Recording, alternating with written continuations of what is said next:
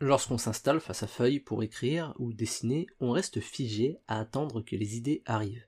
C'est une terrible erreur. Le moment où nous créons, ce n'est pas le moment où nous devons générer des idées. Les idées, nous les avons eues bien avant. On peut diviser la création en deux étapes simples. La génération d'idées et ensuite la transformation des idées.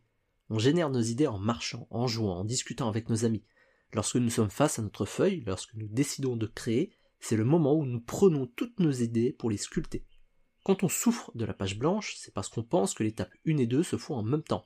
Lorsqu'on se retrouve derrière notre page, on doit simplement réunir toutes les idées que nous avons eues pour ensuite seulement les transformer, comme un sculpteur qui réunit la matière première pour ensuite la sculpter. Parce que c'est ce que sont nos idées, des matières premières que nous devons réunir dans un premier temps pour ensuite seulement les travailler, les modifier, les améliorer, avant de partager nos créations au public.